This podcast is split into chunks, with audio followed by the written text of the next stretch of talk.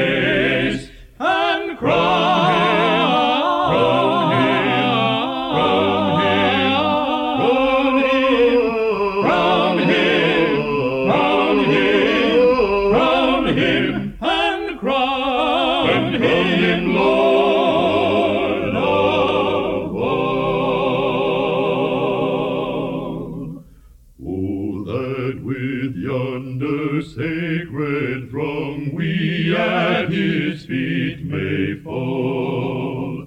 Join in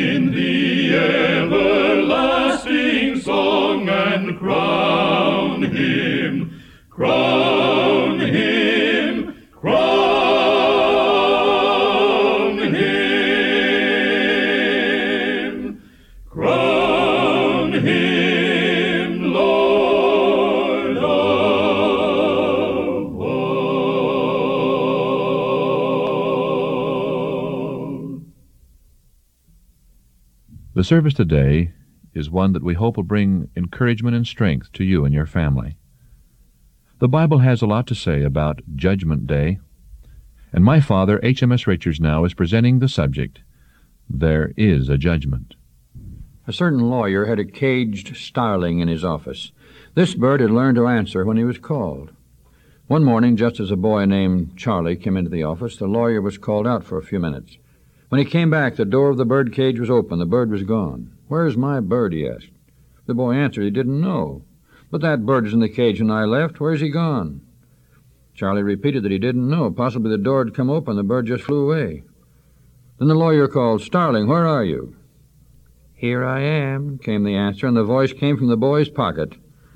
Imagine his startled chagrin. He had stolen the bird, hidden it in his pocket. He thought that was a safe place. Then, to hide his guilt, he'd lied twice. Now, this voice from his pocket betrayed him, and he could deny or evade no longer. There was the starling, a living witness to his theft and falsehood. So it will be with the world guilty of sinners in God's judgment. They've tried to hide their sins from God. They've committed one sin to cover up another, told one lie to give semblance of truth to another.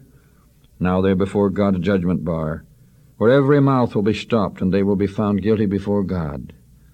They will not have a word to say. In Revelation 20, verse 4, we read that during the thousand years between the first and second resurrections, the righteous will sit upon thrones of judgment. God will take his people with him in this work of judgment. Motives as well as deeds will be considered. All will see that the judgment of God is just and right. In Ecclesiastes 3:17 we're told that God shall judge the righteous and the wicked. But there is a third class brought to view. 1 Corinthians 6 2. Do you not know that the saints shall judge the world? Know ye not that we shall judge angels?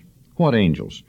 The answer is found in two New Testament texts. Jude 6, the angels which kept not their first estate, but left their own habitation, he hath reserved in everlasting chains under darkness unto the judgment of the great day. These are the fallen angels who were cast out from heaven with Satan. They had been invested with great authority in God's government, but they were expelled from heaven because of sin. The Apostle Peter speaks of them in 2 Peter 2 4. God spared not the angels that sinned, but cast them down to hell and delivered them into chains of darkness to be reserved unto judgment. But before God's people can act as judges, they themselves must be judged. They receive their reward at the resurrection of the righteous, Luke 14 14. They must be judged before they receive their reward. This our Savior taught in Luke 20:35. But they which shall be accounted worthy to obtain that world and the resurrection from the dead. Notice, they are accounted or judged worthy before they are raised from the dead. We might call this a judgment of investigation, or the investigative judgment. Note the language used. They are resurrected from the dead, literally, out from among the dead ones, showing that the wicked remain silent in the tomb after the resurrection of the righteous. The wicked do not live again for a thousand years, as we read in Revelation 20, verse 5. Our Savior, as holy mediator upon the throne of grace, pronounces free from guilt and justifies all who repent and are converted. Then he will declare, He that is unjust, let him be unjust still. He which is filthy, let him be filthy still, and he that's righteous, let him be righteous still. And he that's holy, let him be holy still. And behold, I come quickly, and my reward is with me to give every man according as his work shall be. Revelation 22, verse 11. This scripture shows clearly that the destiny of every one of us will be forever settled when Jesus comes. The whole trend of events in the world today shows that a mighty change is imminent. The signs of the times declare Christ's advent near. When he comes, it will be too late for any of us to change our attitude toward God. In view of the day in which we live, how can anyone neglect his great salvation? In Time magazine, December 15, 1952, a report appeared of the teenage thief who snatched a purse from Mrs. Wilma Gardner. It contained $10,000, her life savings. About a week later, Mrs. Gardner received an envelope by mail enclosing $9,780 and an odd note which said, I never expected to get so much. If I had, I never would have taken it. How will those people feel who have esteemed the things of this world as more important than Christ? and the promised riches of God's heaven. Someday they will come to the conclusion that, had they known the awful judgment facing them, they would not have made such a choice. But worst of all, they will not be able to salve their conscience by mailing something back. This investigative judgment is pictured, we believe, in Revelation 14, 6 and 7.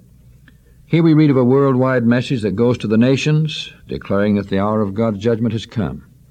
This is not the day of judgment when the wicked are sentenced, but it's more like a grand jury of the universe. Suppose five men have been accused of robbing a village bank. Well, they're summoned before the grand jury. This jury doesn't sentence them, it investigates them. The evidence is brought in. One of the men proves that he was out of town the entire night of the robbery. Another proves he was taking care of a sick man from sunset that night until sunrise the next morning. So these two men are excused. The remaining three had been seen together and, on arrest, some of the stolen money was found on their persons. These men are bound over to the district court for trial. This illustrates the investigation of all those who are candidates for eternal life. All have sinned, and all are summoned to appear before the heavenly bar. In the investigative judgment, the hour of God's judgment, those who have been received into the imputed righteousness of Christ by grace through faith are pronounced free from guilt and are subject to the first resurrection or to translation at the second coming of the Lord. The rest of the dead do not live again until the thousand years are completed. Then they come up in the resurrection of judgment. In the meantime, their cases have been considered by the saints who sit on thrones of judgment in heaven above. The records of men's lives are kept in the books of heaven. We read in Revelation 20, verse 12. And I saw the dead, small and great, stand before God. And the books were opened, and another book was opened, which is the book of life.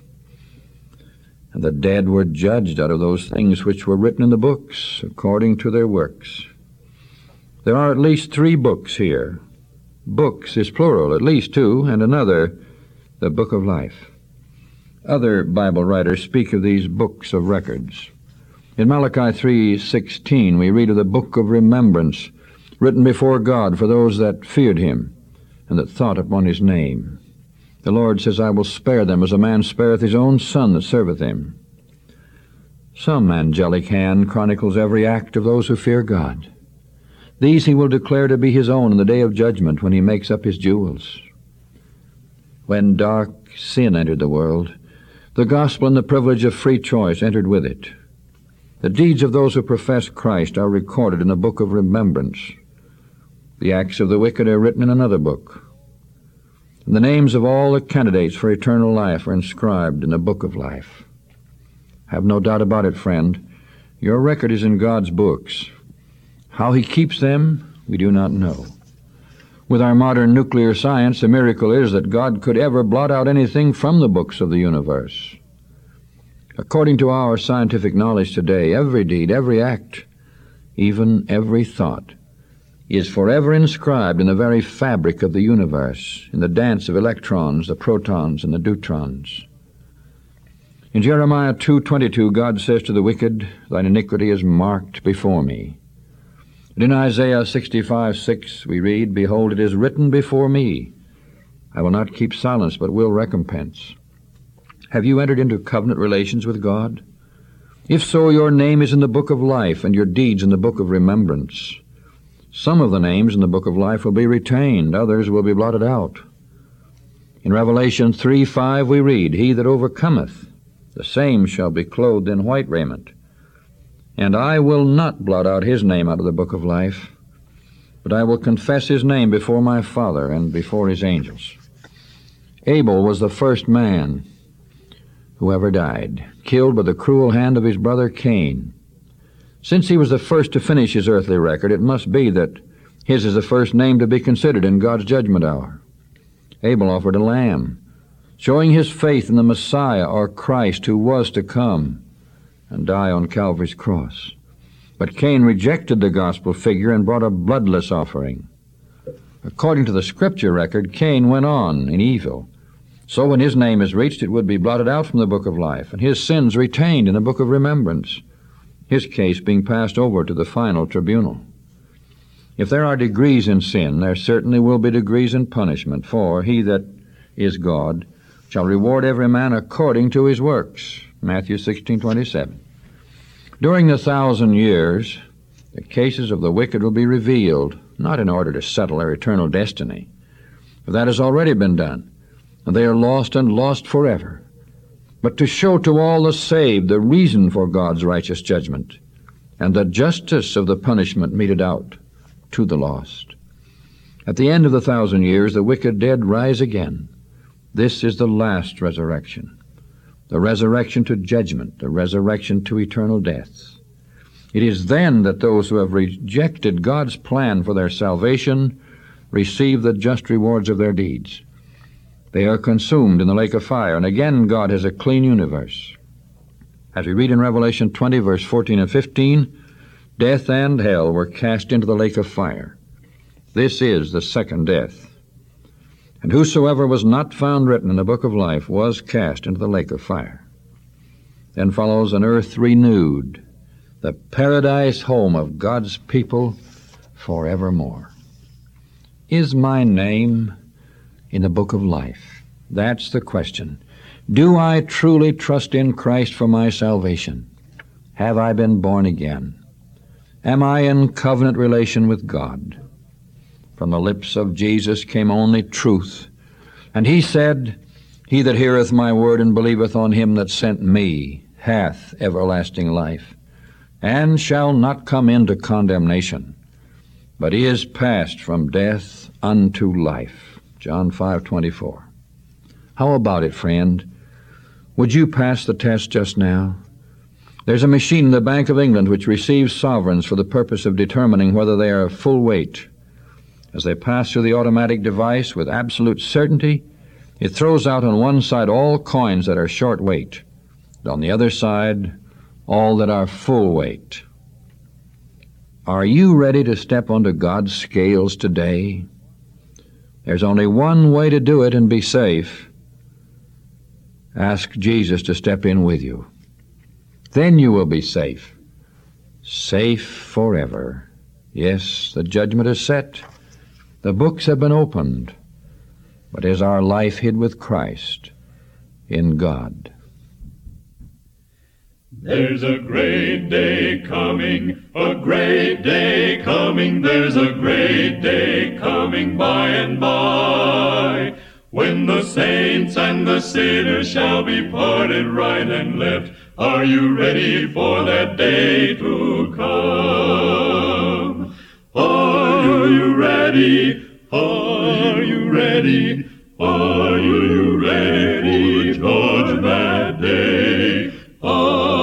Ready Are you ready for the judgment day. There's a bright day coming, a bright day coming, there's a bright day coming by and by. But its brightness shall only come to them that love the Lord. Are you ready for that day